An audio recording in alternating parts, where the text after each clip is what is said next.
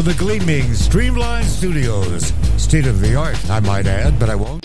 Following program is produced by Magic Man Allen on the Outlaw Radio Network. I am, dare I say it, The legendary Burl Barer, host of True Crime Uncensored, co-host Howard Lapidus, has an empty chair, but a full mind and a warm heart. Mark C.G. Boyer, our fact checker, is here. Yes, sir. And uh, our producer, Magic Man Allen.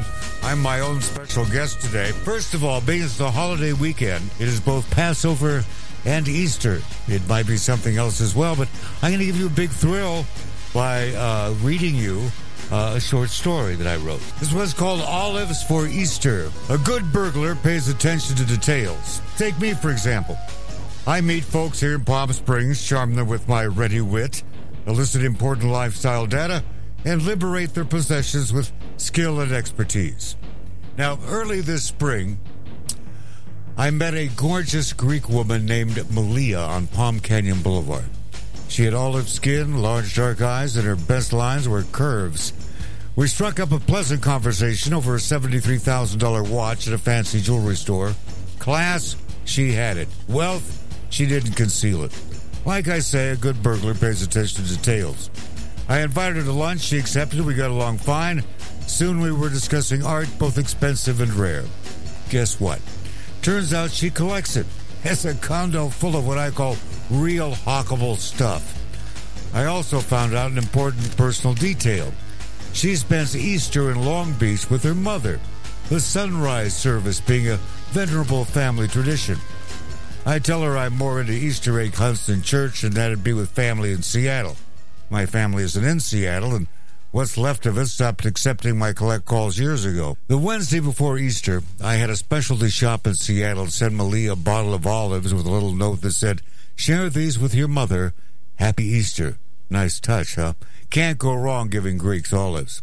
'Twas the night before Easter, and all through her house, not a creature was stirring except me, the louse. I intoned under my breath as I eased into her condo. The artwork was lovely, her wealth was extreme. No doubt the jewelry was a cat burglar's dream. I admit being miffed when I noticed the gift jar of olives, complete with notes, sitting on her living room table. I notice things like that. I figured either she forgot or didn't care for it so much for her. We didn't have that much in common anyway. And if I let the relationship lapse before it gets serious, at least I won't break her heart. It was quiet as Christ's tomb when I crept into the bedroom. Jewelry's usually in the dresser, carefully slotted between the pantyhose and other feminine undergarments. That's where it was, all right, and that's when the screaming began. Lights came on, and I was caught standing there with a diamond pendant in one hand and a fistful of Danskins in the other. Malia looked mighty fine in a nightgown, but she appeared unpleasantly peeved, clutching that 38 revolver. There was nothing I could do at that point except get shot or make conversation. I thought you were visiting your mother for Easter. We're Greek, said Malia. Our Easter is next week. Yeah. Yes, a good burglar pays attention to details. That's my Easter story that I wrote. That's great. Thank you. I also wrote a uh, a, a Passover story. Oh, Who can resist a, a Passover story, no matter how bizarre it is? And uh, that's me, because I, I write weird ones. Uh, okay, just a second here. Okay, this is called Children of the Exodus. The village rabbi, hearing the Messiah was resting in a farmhouse on the edge of town, resolved to bring him free will offerings of the finest gold and linen. The rabbi, however, possessed neither gold nor linen. Naturally, he would not steal it, but rather, following the example of the children of the Exodus, he made an appeal. His sister was a well known prostitute of much success in the intercourse of commerce. Donning the disguise he kept at the synagogue lest he be recognized at the brothel, the rabbi approached his sister at her place of business. Much as the followers of Moses requested gifts of gold and fabric from the idolatrous Egyptians prior to encountering the Lord at Sinai, the rabbi requested gold and linen from his sister to present before Messiah. Her heart filled with love for her brother and wishing him happiness, she complied with his request. Arriving at the farmhouse on the edge of town, the rabbi greeted the Messiah, saying, I bring you my free will offerings of precious gold and fine linen. The Messiah looked at the gifts. Then he spoke gently but firmly. The gold is tainted, the linen is soiled. This offering from you is impure. But Messiah, said the rabbi, although the gold be tainted by prostitution and the linen likewise soiled, are the gifts not sanctified as in the days of the exodus from Egypt? The Messiah, filled with compassion, explained The gold and linen were gifted to you in pure intent. It was your desire to impress me that tainted the offering. Return to your sister, free of disguise, and express to her my blessing and acceptance of her free will gift. The rabbi arose to leave with heavy heart, but Messiah stated, him, Whosoever leaves here must do so with gladsome heart, he said, and bestowed upon the rabbi a warm embrace. Take with you on your return this lesson, said Messiah. More important than the prayer is the spirit in which it is uttered. And more important than the spirit of its utterance is the authenticity and consecration with which it is realized in deeds. Know thou, it is preferable in the eyes of God to honestly serve on your knees in a brothel than to stand before the Lord in selfish disguise. The end. Well, I'm screwed. yep. Lucky boy. we call that winning first prize. Now, today, sandwiched as we are between a slice of matzah and a ham sandwich. well, Howard's the ham sandwich. well, I'm sandwiched between you and Howard. I'd Howard say. wisely hasn't shown up yet, so he missed my two short stories. The story I'm going to tell you now is a true one, and uh, gotta tell you this: I write a lot of true crime, been doing it for over twenty, what, twenty five years. That's why I'm the grand old man of true crime in America. The secret of that: staying alive, staying alive. now here's John Travolta. Um, in murder, there are three things motive, means, and opportunity. Of all the murder cases that I've investigated over 25 years, the motive behind this murder is the stupidest motive in the history of homicide. Honestly. I mean, it's even stupider than I just felt like it. even stupider than you felt like? I felt like doing it. Oh, God. How did I wind up with this? Why? Because I'm, I've led a nice life. Well, why, why is the Lord punishing me? Anyway, okay, look at Rhonda Glover, who shot Jimmy Jost because she thought he and Satan were having sex with clones in the cave under her house, right? She was nuts. That's not the sickest motive in the world for murder, being nuts. Other people do it out of jealousy or a hot blooded murder when they come home and they find their spouse having sex with the milkman. Now, being as there's no milkman anymore, that doesn't happen so often. But there used to be a lot of bottle rattling going on in my neighborhood. Now, this case is insane. Not insane like Rhonda, but wait till you hear the motive. First, let me tell you the crime. It was September 11th, not the same September 11th as the attack on the World Trade Center. This is September 11th, 1995. This wonderful couple, guy's named Robert Henry. He's married.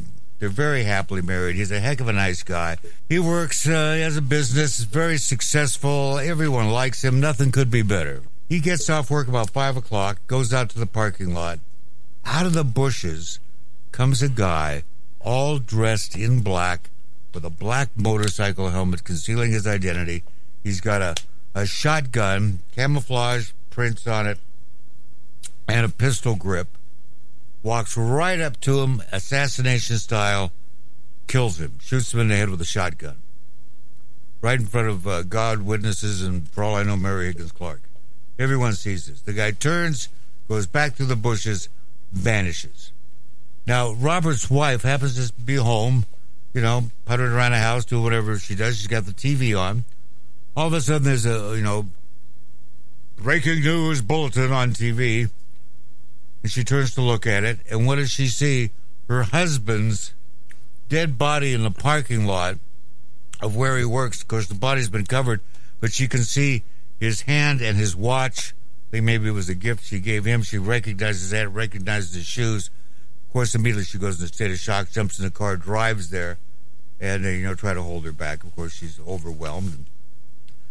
Now, who in the world would shoot the nicest guy in Tacoma, Washington? Well, of course, uh, the cops decided they're going to take a look. Now, maybe this guy has a secret life. Maybe, you know, maybe he's uh, owes the gambling debts or drug money or God knows what. Or cross dressing. Or, yeah, it could be I had a big debt at uh, Frederick's of Hollywood. I don't know. They check into everything, guys, clean as a cosmic whistle. So that's not it. They ask his wife, anybody, you think of anybody who would kill your husband? She goes, yeah, Larry Shandola. Now, why would Larry Shandola want to kill Robert Henry? Why? That's a very good question, and I'm glad you asked. No rational reason whatsoever. Did they know each other? Yes, they knew each other. In fact, they had kind of been buddies, and they they had a little business together on a side business where uh, they would acquire, uh, you know, like flip this house, they'd acquire a, a place. Uh, Robert would finance the deal. Larry would go in and, and do the repairs and remodeling, and they'd sell it. Well, that didn't work out too well. And one night they're having, uh, I think it was Christmas dinner. Whole the families were together over, I think, at Shandola's, and they're chatting amiably. And suddenly, Shandola makes an offer. I'll pay ten thousand bucks, uh, Robert, for your wife to show me her breasts. Does I beg your pardon? Says I'll pay you ten thousand dollars. Let me take your wife to the other room. She drops her top, and I get to see her breasts. How about that? Well, no one finds that offer particularly amusing, even though it is the holiday season. Well, you know, the gift that keeps on giving. Yeah, well, I don't know for how long, but anyway, so uh, Robert and Larry wind up in the uh, in the kitchen in the other room having a conversation. Now, Robert is very excited on a gift that his wife has given him: flying lessons. No, not the kind where you put on a cape and jump out the window, but you know, like in an airplane. you all right? That was uh, I'm- that was him coughing. That wasn't me. He's always wanted to learn how to fly. His wife has bought him the flying lessons. He is very happy about this. Larry says, That's stupid. Flying is a stupid pastime. You're much better off driving a boat. Boating is a better pastime than flying. That's man, it's not an argument you're going to win on either side because you only win arguments over things you can look up, like in an encyclopedia or in a dictionary Something that has factual basis. factual basis that you can look up and get the answer to. Otherwise, it's subjective opinion. Right. Well, so we've been wondering about you for years. It's Yes, subjective. and there, there's no factual basis of anything. Here. Right. We're not even sure if you if you exist. I don't know that either. In fact, I probably don't. But there's 13 more of me, according to string theory, or is it 12 of me? No. Um. The, according to string theory, there is an infinite number of Infinite? infinite. There's an infinite number of me? Yes, I'm yeah, yeah. so fortunate. Is And- there a way I could, like, you know, like George Burns? Uh, Burns Down used to go upstairs and turn on TV and watch his own show and give commentary, which I thought was brilliant. Uh, He hit break the fourth wall. is there any way that I could break the fourth wall without uh, Matt sending me a repair bill? No. Uh, is there any way I could like turn on the TV like Johnny Jupiter and watch these other versions of my life? But no, No. no. But uh, there is Oh, there is theory Yeah. that says that um, each of the each of these universes live in Get a, closer to the microphone. live in a bubble, and then on occasion the bubbles touch. Yes. There's a movie about that. Mm. You seen that one? Uh, know. Great film. I think it's called Intersection. Uh, I must have come across it on a porn site. Uh, No, not a porn site. It's not Marilyn Chambers Intersection with an S. saw that. Huh? I think I saw that. That's the one where they're all at a party, and it starts off, and you see people at the party, then the screen goes black, then you're at the party, but it's later in the party. It goes about five of these. And then people leave the party, but when they come back, everything's different. And that's because all, the comet has gone by and has caused these different dimensions in which we exist to cross over. And so people, if they're stupid enough to leave the house, when they come back in, it's not the same. A woman winds up when there's two of her in the same dimension. It was The party wasn't bad either. Anyway, getting back to murder on 9 11. Uh, when they're, are you okay, Howard? That's good. They're, when they're off in the, in the kitchen having a little stupid uh, argument over what's better as a hobby flying a plane or driving a boat. Now, you can go on with the benefits, uh, features, and benefits of each one of these indefinitely, but there is no correct answer to what's a better hobby. Apparently, to Mr. Shandola, this was his motive for murdering Robert Henry. Boating over planing. The, no, the Robert Henry preferred flying to boating. Right. And that was sufficient motive to murder him. Excellent. Now, but how do you prove this? The guy came out of the bushes dressed all in black with a shotgun, disappears. They search through the bushes, they search through everything. Now, there were some witnesses that saw uh, a guy come out of the bushes and he looked kind of suspicious and he got on a motorcycle, boom, took off. They tried to write down the motorcycle license plate number just in case, but they couldn't get the whole thing and it was a fake plate or stolen plate anyway. So there's absolutely no evidence whatsoever linking Shandola to this crime. So let me let me query. Get this sir. straight. Put the lime in the coconut. So uh, they didn't uh, find uh, a weapon or uh, um, the uh, gun residue on his hand or clothes. They didn't. it's find, a shotgun. yeah, they didn't find any of the outfit that he was wearing. Absolutamente nada. okay, If they had, they would have arrested the guy. so he But- covered his tracks well. Well, yeah. I mean, it was really uh, there was nothing, right? Now, uh, the lead detective on that case was my old buddy Robert uh, Yerbury, uh, second of three generations of Yerburys serving on the Tacoma Police Department. Now, he pursued this case for six long years. It's the longest case in the history of Tacoma Police Department. Now I, I remember uh, you and uh, our esteemed former uh, co-host uh, did a uh, Don Waldman interviewed the gentleman. Yes, we did. Not Shandola, but His name is not Waldman. His name is Waldman. W L D M A N. Yeah. Yes. Oh, Waldman. Well, your microphone isn't on. No, Yes, it is. Yeah, Uh, there now it it is. is. There- What were you saying? I was asking Mark if had he not kn- realized that after knowing him about 10, 15 years. Oh no, these Uh, no. he's like a good burglar. He pays attention to details. Uh, Okay, where were we? Years later, actually three years later, a shotgun is found under blackberry bushes on a hill near the parking lot where uh, Mr. Henry was murdered. Analysis showed that it was indeed the murder weapon. Well, now, how do you laboriously search the ownership of a shotgun? Not easy. You ever see the movie Babel where the gun travels all the way around the world and winds up in Afghanistan or something? Well, eh, the gun like the food. Yeah, Okay. yeah. Could have wound up in Ethiopia. They got that spongy bread that's really weird.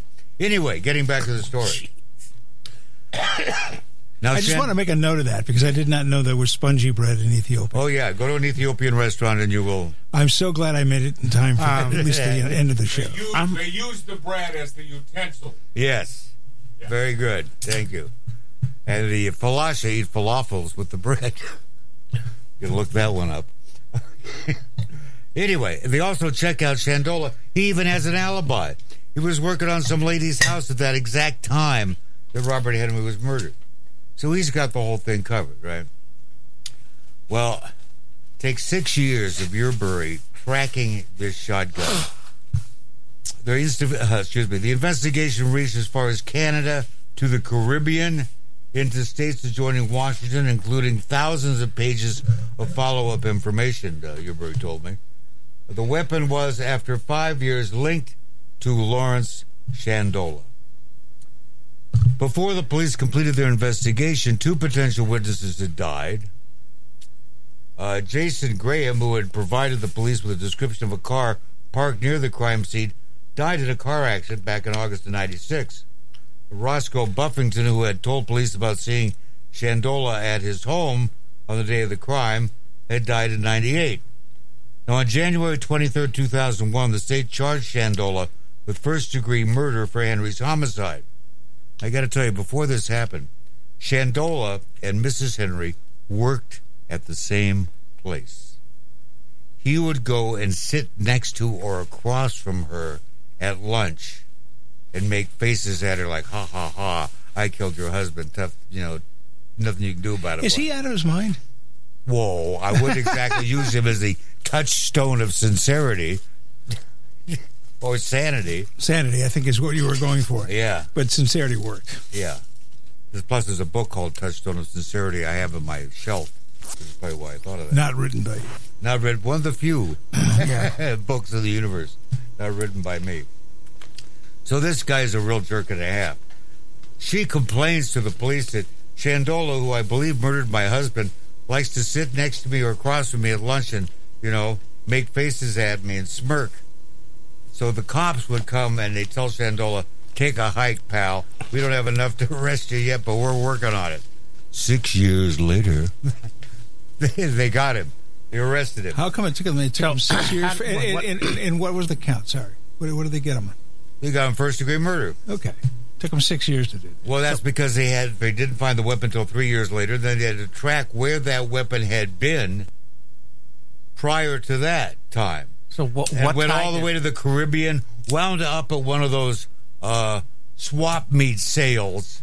You know where you can get a funnel cake and a shotgun at the same time. I like shooting the funnel cake. Shoot those funnel cakes. And uh, so they they arrest him, and, and he it was difficult to convict him a little bit because previously he'd had a uh, an alibi, but uh, it, uh, the preponderance of evidence and his charming personality. Henry's widow and his former acquaintance described the conflict between Shandola and Henry They came out of their former business partnership. It was a New Year's Eve altercation, actually, not Christmas, when uh, Shandola hauled off and punched Henry, and Henry sued Shandola seeking a judgment to cover the dental damages of having his teeth broken. Some of Shandola's co-workers testified that after the homicide, Shandola offered to sell them a shotgun. Another co-worker who had cooperated with the police investigation testified that Shandola had threatened him. And of course, Paula testified that she had to get a restraining order against this guy to keep him from uh, you know, harassing her after her husband's death. Now, he asserted that, contrary to his earlier statement to the police, that he uh, had been home of a friend, uh, Rita Peck. Uh, the jury rejected the defense, found Shandola guilty as charged, and then they denied Shandola's motion for arrest of judgment or alternatively for a new trial. Instead, he was found guilty. Shandola was sentenced to 31.5 years in prison. With the point five? Yeah, the point five was for good behavior. He gets to stay an extra 0.5 years. Without possibility of parole, on September 11th, 20, 2001, exactly six years from the date of the murder, Shandola left on the chain to begin serving his sentence. Now, the case could have remained unsolved if it weren't for the dedication of Detective Yerbury. I mean, he had ceaseless determination to solve this case. I mean, when a case is that cold after five years, still nothing. But he didn't give up on this one. He was just dedicated uh, to, to get this case solved. And uh, they spared no costs or efforts to bring the killer to justice. Interesting that uh, Yerbury's father was on the Tacoma Police Department during the big corruption scandal back in the old days. And he emerged unscathed. I don't know if you're familiar with the corruption scandal in Tacoma, but they, it, it was pretty bizarre. The mayor and the chief of police were running all the gambling and horror houses in Tacoma, but the police department also had a vice squad that was supposed to close down the horror houses. and And did, it, it- but they never did. well, they tried to. There was actually a battle, a running battle between the mayor and the chief of police and the police department In Tacoma, in Tacoma. where there's, what, 100,000 people? I, I'm on a good day. It also used to be the gonorrhea capital of America. I did not know that. Yeah, it was very difficult to win that award. Yeah, the big, big contest. they did, yeah. Well, uh, in fact, Atlantic City, a big uh, pageant. yeah, they had Yeah. a pageant. Yeah. Please show us your evidence.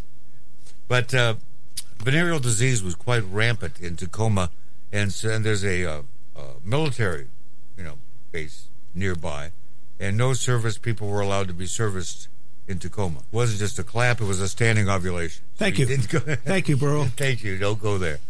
But that's Tacoma for you. I'm glad I rushed here. Yeah. Uh, th- uh, Shandola tried to pull a few other clever stunts. Shandola tried to sue his victim's widow. 18 years after Paula Henry's husband was shot and killed by a family friend, the same friend is suing the widow uh, from him from prison. Shandola was suing Henry and others for $100,000 each, alleging that Henry blocked his transfer from a Washington State prison to a prison in Canada, where Shandola is from. The lawsuit alleges the, the block in the prison transfer caused Shandola uh, intentional inflictions of emotional distress and was an invasion of his privacy. Imagine the gall of this guy. Judge was unamused by this BS. I mean, he said, I want to go to Canada. I want to go to prison in Canada. And he said, Yeah. And he said, Well, she kept that from happening, and so these other people, so I'm suing them for a 100 grand each. They told him, Gate cock it off and which is a legal expression. go take a dump in the ocean. Why? It was later adjudicated. I said we're a, we're a sandwich today. You've got Easter, Passover. It's like uh, a, a sandwich with matzah and, and ham. Did you bring matzah today, Mark? No? Oh, we have plenty of it. We had plenty of it left over. Oh, I've got boxes. Boxes. I've only bought one box of matzahs. The big question is how do you tell how do you tell fresh matzahs from stale matzahs? There, there Well, is a way. If it Crispness. says if it says shmura on it, then it's definitely stale. I don't understand a damn word this guy says. What's have you ever had You've never had shmura matzah? No. Have you ever had matzah gold? Oh, no. What It's not that? kosher for Passover, so why bother? But Manischewitz made, I don't know if they still make it, a delicious product called Matzah Gold. What was the difference? It was leavened. Um, Honest like, to God. I like the uh, leavened matzah. matzah. It was yummy, but not kosher for Passover. no. Well, when the hell else are you going to eat well, it? it can't rise. If it Excuse me. rises, you're done. You don't have matzah brei in the morning on Sunday? Not today, I didn't, but I'm looking forward to it tomorrow. My theory. Uh, now, Paula Henry was unamused, of course, by this jerk, you know, suing her. This shouldn't happen to people. I'll tell you that. This should not happen to people. She even fears for her safety. He stalked me. He tried to intimidate me for five years. A convicted murderer should not be able to sue the surviving spouse of the victim. I mean, that highlights absolute absurdity in the law, and we need to do something about this. The judge dismissed the lawsuit. The prisoner doesn't have to pay, uh, does have to pay money, as Mark said, to the people he sued. Uh, just be closer to his loving family. Uh, Shandola wanted to serve his prison term in Canada. Uh, well, more than he probably should serve it in Afghanistan. Food's better. Food's better. Now, or you go to Ethiopia and use bread as your utensil. You don't So want to he, eat. uh, you don't eat in Canada. Do they eat anything in Canada? Yeah. What's food? Uh, What's the Canada's national dish? Um, Eh? yeah. What is it? Anybody know? There is no national dish. It's it's it's basically what they call Canadian food, which is American food. Only they say Only Canadian. even yeah. blander than but America. but around Quebec, uh, the Well, Quebec, of then Quebec, you got the French and, French francophonies. and it's all very good. Of course Uh, it it's is. phenomenal food. You got, Quebec. you got pêche à la frog and frog à la pêche. In my opinion, I think uh, the best food in North America is New York, no question. Oh, yeah. And uh, okay, for 25 points, what's the largest city in North America? New York. Okay, what? Mexico City. Oh yeah, North America. Yeah, I see. You got me with that. Yeah, I got you with that Uh, one. I knew you were going to get me. This is too easy a question. So he, uh, he appealed. H- hang on, I'm not done with the food yet. Oh, yeah. Uh, what was I talking about? The We're food? talking about how the best food in America is in New York. New York, second best uh, in North America. Second best is tie between Montreal and uh, New Orleans. I didn't know they had Thai food in Montreal. A tie. I Yeah, know. I know you did. Well, I had no, I had New Orleans food, and it was, uh, I was. Really What'd you have? It. You didn't like it? I enjoyed it. Yeah, you bet you did. I know. I, I Now, know. Magic Matt Allen. Yeah. I remember, and and that very microphone where he would speak into it on occasion, he told about uh, a restaurant he went to in Nolens Yeah, when he was doing that movie I still haven't seen right. with Yeah, that's- Category that's your five. with Burt Reynolds. Yeah. Category one, Category five. category five. And for two hundred points, I'll take category five. Ah, and if you happen to be in L.A. and go to Pink's, you I can do know that uh, that movie five Category hot Five was shown on Norwegian television, Norwegian network television. So we have Magic Matt speaking Nor- Norwegian. yeah, they dubbed it. yeah, it's hysterical. My buddy Robin Sherwood, uh, disc jockey Robin Sherwood, who's down Palm Springs, uh, he used to be an actor, and he did a lot of movies and TV in Japan, where he was very popular. Now they would only let him get uh, to a certain degree of fame before they wouldn't let him work, so he would drop down the fame meter because they didn't want someone who wasn't Japanese being, you know, Famous. yeah. But he was doing, uh, he says he used to ride the bus, and he also did uh, print ads. There's one of him wearing whatever kind of famous watch, you know, and his handsome face. And he would sit underneath the ad, riding the bus. People would look at the ad, look down at him, look up at the ad. No one, no one would say anything. No one would say, "Are you the guy directly above you?" No, everyone was too polite to come over and ask. Oh, Lloyd Bridges an airplane. Yeah. Anyway, so uh, uh, he did a, a film uh, that was going to be on television, I guess. And they don't have swear words like we do in English in, in Japanese. Now, was, he was supposed to be like beat up on the docks at night, uh, something, and so he's supposed to lose his temper and swear at whoever beat him up if the guy leaves. He says, Is this going to be dubbed or is subtitled? Is this going to be dubbed into Japanese? So just go ahead and ad lib, scream whatever obscenities you want. So, being into it, they roll, and he just lets off a stream of horrific expletives, you know, too graphic for the radio, even on the internet, probably. And then he watches it on TV. It wasn't dubbed. Oh, that's funny. just subtitles. And he's going, you. It's like, you dog, you unpleasant person. The is here at the bottom of the screen. Excuse me, that was Mark. Also, we did a lot of Ultraman, which is a kind of a cult classic Japanese sci-fi Yes, show. Yes, it is. He would play the. He always, most of the roles he played was the American bad guy. a lot of American bad guys in Japanese films. Uh, well, a lot of the anime that made it over here, did you know, like a Speed Racer or Eighth Yeah, but Man. that's animated. Ultraman was kind of like Superman. It was live action. You know, Ah. real real human beings who would admit to being to being on the show. Strange days to found. You missed two exciting short stories that I read, Howard. Is that right? Yes. I want you to mail me the second one. You like that one? Fabulous. I can tell you the moral of the story. Okay. Moral of the story, the second one is it is preferable in the eyes of God to honestly serve on your knees in a brothel than to stand before the Lord in selfish disguise. Okay. Uh, the other one was uh, Matt, Matt liked the first one because it was funny, kind of. Called Olives for Easter. I had an Easter story and a Passover story. Because what can a man such as I do in today's modern day and age than crank out short stories because of my short attention span? Uh, just a curiosity. And Yes. is Now there, speak into the microphone, please. there any remediation for these short stories? Any remediation or remuneration? Remuneration, you know, do you get any money? Did I get any money? Is it remuneration? Probably. Numeration. No. Mooneration. It's remudi- yeah, Remuneration. Matt's correct. Remuneration. With an M. With an M. I should start writing books, I guess. I guess you could. You could correct the spelling in mine. Yeah. Remuneration sounds like something Reverend Moon would do. Mune. Mune. Remuneration. Are you immune to remuneration? So what's the what's the name of the of this uh, lovely little short story you were talking about? What are you talking about? The book, the book you're hawking, Oh, the what book? Oh, Murder on 9/11 Murder by Burl Barer. by Burl Barer. It's a short B A book. R E R. Yes, it's called Murder on 9/11, and uh, it's the story of the murder of Robert Henry and the conviction of Larry Shandola. It was done on TV. Matter of fact, called uh, "Bad Things Happen to Good People." But certainly it was true. And Mrs. Shandola, bless her heart, actually went on the it was uh, ran on it runs every once in a while on Investigation Discovery.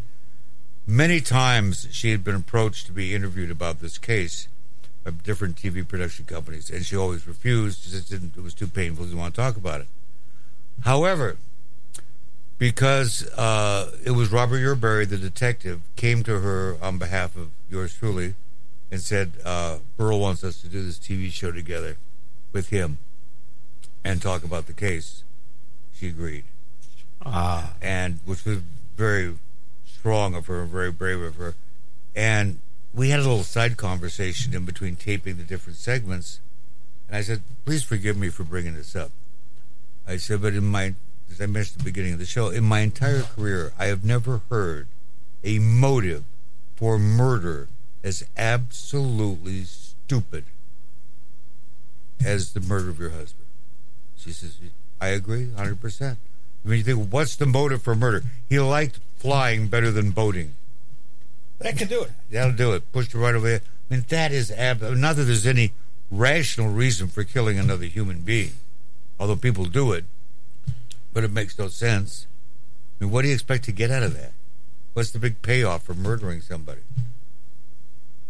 Burning in hell, if there's such a thing, or life in prison.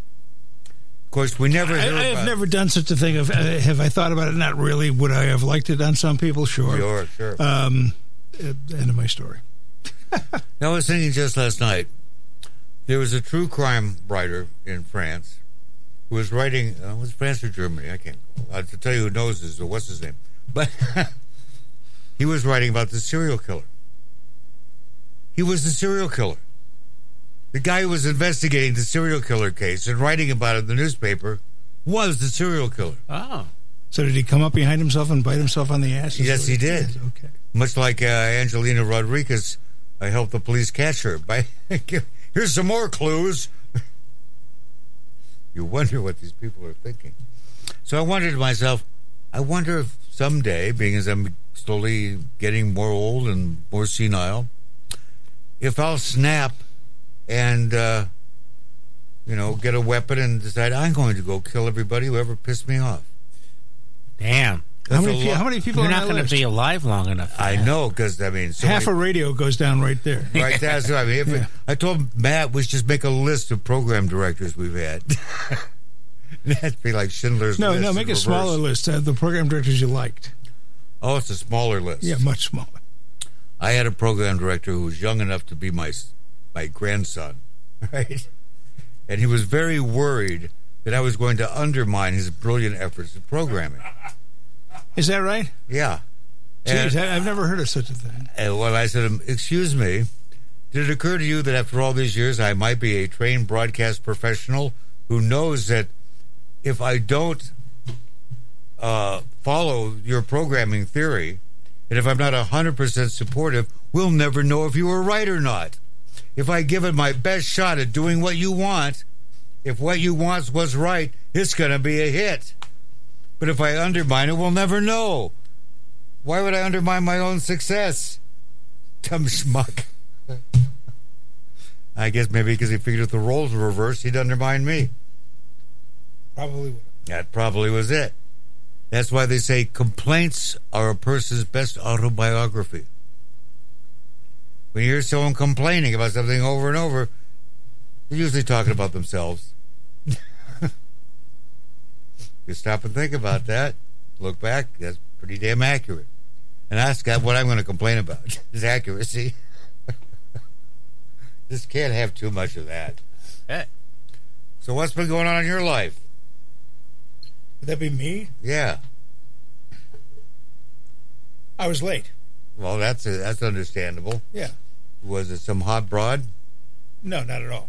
Oh, well, your wife hears that. The hot rod has made me late since the late '60s. Uh huh. But um, no, a friend of mine called me from uh, from England. Really? What's going on over there? He's uh, a manager, such as myself, Uh huh. and uh, managed the Soup Dragons and Uriah Heep and bands like that. Oh, I remember Uriah Heep. Yep. The Charles Dickens character. Soup Dragons were actually pretty good. The big. Soup Dragons. Yep. Yeah, that's a restaurant, isn't it? No. no. But out of nowhere, there I get this call from uh, from England, and he wanted to say hello. I thought Well, that was hello. Very nice. How are the Soup Dragons doing these days? I don't know. That's he probably called because he needs money. You know what can I? Just wanted to I told him about- listen to the show, so I'm saying that because I'm. I'm not hanging up on you. You can hear the show right in his own. Yeah, it's 10 o'clock at night there. That's right. He probably was bored, drunk, and said, Who do I know that I can call? Not Uriah Heep, but, but Not close. Uriah Heep. Yeah. The Soup Dragons for sure. If I was going to name a band, I would not name them Uriah Heep. Uriah Heep did fairly well. Yeah, but there's something unpleasant about the name. Okay. Was Uriah Heep a good character? I don't know. Mark would know. By the way, which one's pink? Which one's Pink Yeah. and Pink Floyd? Yeah, I like that one. Have a cigar. One of the worst was when uh, Carradine, the son, Which one? the one who died in the closet, David. when he's interviewed for Kill Bill, and the interviewer says, "Why do you want to kill Bill?" Well, he played Bill. Yeah. The look on his face when he looked at the interviewer was enough to kill the interviewer And jump in the closet. and jump in the closet and hang himself. Yeah. My favorite is uh, from the 70s, Yes. and I'm listening to one of the local radio stations here, and they're interviewing Richard and Karen Carpenter. Richard and Karen, Richard and Karen Car- Carpenter. And the interviewer asked, asked, so what was it like growing up together as brother and as uh, no, pardon me, what was uh, what's it like being married and performing? Uh, What's the, what was it like growing up? What's to- it? No, no, well, I he, got it he screwed it up worse than the guy did, and now he's trying He asked, he back. asked them what was it like being married Yeah. and working together. Yeah. and they went along with it. It was hysterical. Oh, that's funny. Actually. Yeah, they had fun with it. Yeah, I always want. I knew a girl who wanted to marry her brother. Uh, in fact, they've been having sex together since Oh, she was twelve, Why do I have to hear this? And uh, she firmly believed that she was going to get to marry her brother when she grew up. And then, when maturity struck, and she found out that no, you can't marry your brother, and also your brother just got married, it caused a complete breakdown. Yeah, that's true. The marriage stood in the way. Is that Yeah, marriage stood in the way of her marrying her brother. Yeah. Yeah. Well, she was a nice girl too. No, she wasn't. She was. She was very nice. I always felt sorry for her over that story. Yeah, she wasn't. She was screwed up, but she was a very nice girl. But she what? She's twelve years old, and her brother said, "Here, honey, we'll get married." Yeah.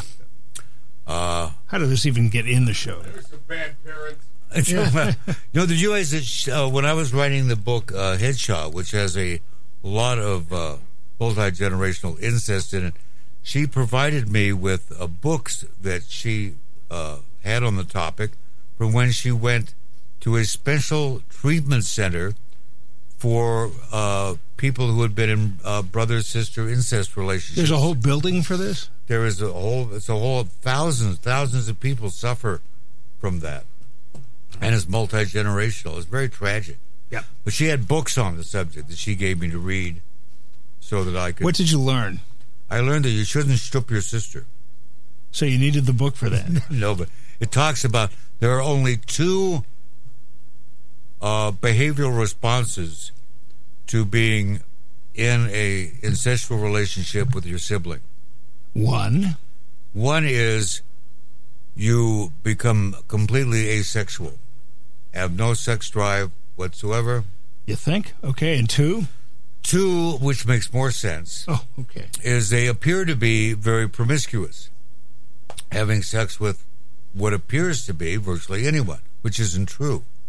I discussed this recently with a friend of mine was a, a female who was a victim of incest from uh, her father and her brothers growing up. Did they have to take a number? Yeah, Yeah. like being in a bakery.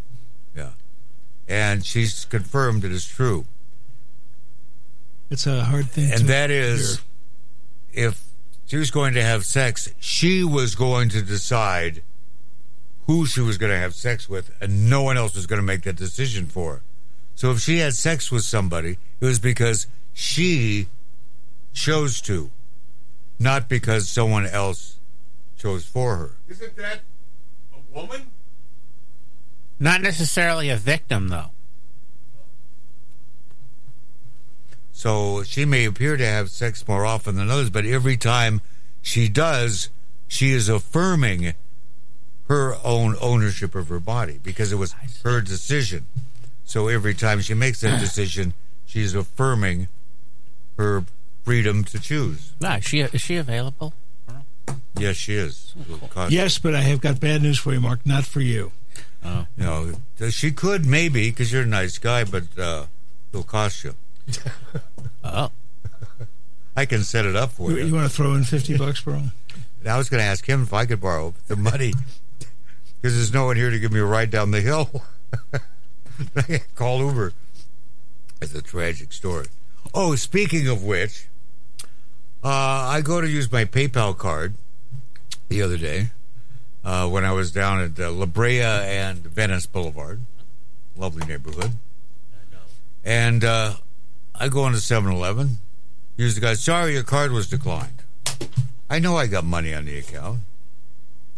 I go, "Oh, that doesn't make any sense. So I call PayPal. Say, hey, my card was just declined. I was just trying to spend X dollars. I got, you know, plenty in there. Said, uh, let's check on this. Oh, we see why, Mr. Barer. Your uh, your debit card with uh, PayPal was closed by Bancorp. I say, I beg your pardon. I've never had any problem with Bancorp. I put money in my pay. You know, money goes in. People pay me. That's why I run my business payments out of PayPal to keep it separate from my personal account, and I pay. You know. So well, we don't know why, but they closed your your account. So I figured, aha, I'll be one up. If I got some money on my Venmo account. I'll use that. Guess who owns Venmo? PayPal. So, what's the end of that story? The end of that story is I'm pissed. What was the beginning of that? Beginning of that story was a good burglar pays attention to details. Oh, you got me on that one. Yeah, that says that's the way the story starts that Matt liked that I read him today. So now I got to wrestle PayPal and Venmo two out of three falls to find out why they have closed my business accounts. Probably for violation of terms of service. My daughter years ago was working as a phone psychic, Yeah.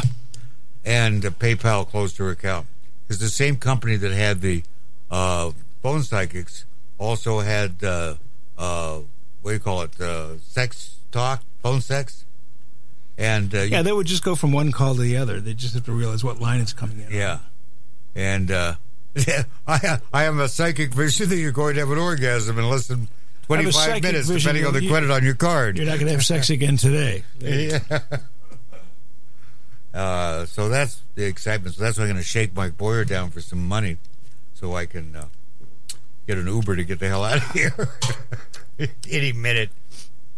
So that's our exciting show for today. Uh, Barbara Casey's going to be on our show next month. Thought I'd mention that. She's thrilled and excited at the Very very, good. prospect. Very good. She booked it a month in advance so she could steel her nerves. She's sitting with a bottle of Old Forester right now, staring at the calendar. Not a bad whiskey. Yeah, not a bad calendar either. You got to stare at it that long. Howard Lapidus is sitting here shaking his head. And for good reason. so we only have one guest coming up in the next. In the next several months, we have one confirmed guest. No, no, no. We will find more than that. I'm usually able to browbeat fellow true crime authors in a submission. Howard's still shaking his head. I'm not going to stop shaking my head because I like to do what the audience is doing. They're shaking their head. They're shaking. There are very few true crime shows as vastly entertaining as this one. You It's the, it's the only one that's entertaining. Have you ever heard these uh, true crime shows? They're very Oh, good. yeah. Yes, I've heard But- the other ones. I've heard the other true crime shows. In fact, Frank Girardot uh, Jr. and I are going to be at Lit Fest in Pasadena next month on the 19th. And uh, he's moderating a panel on true crime podcasts and which ones are entertaining. And I'm on the panel. Along with But the you're three. not entertaining. no, it's just about true crime podcasts. And uh, I'm going to be there representing us. Well, bro, it was a pleasure spending some time with you. I today. know it's always a It delight. always is. Yeah. And if I may, Yes. what's next? Magic Van Allen on the Demons of Decadence live from the Lighten Up Lounge at AllarRadioLive.com.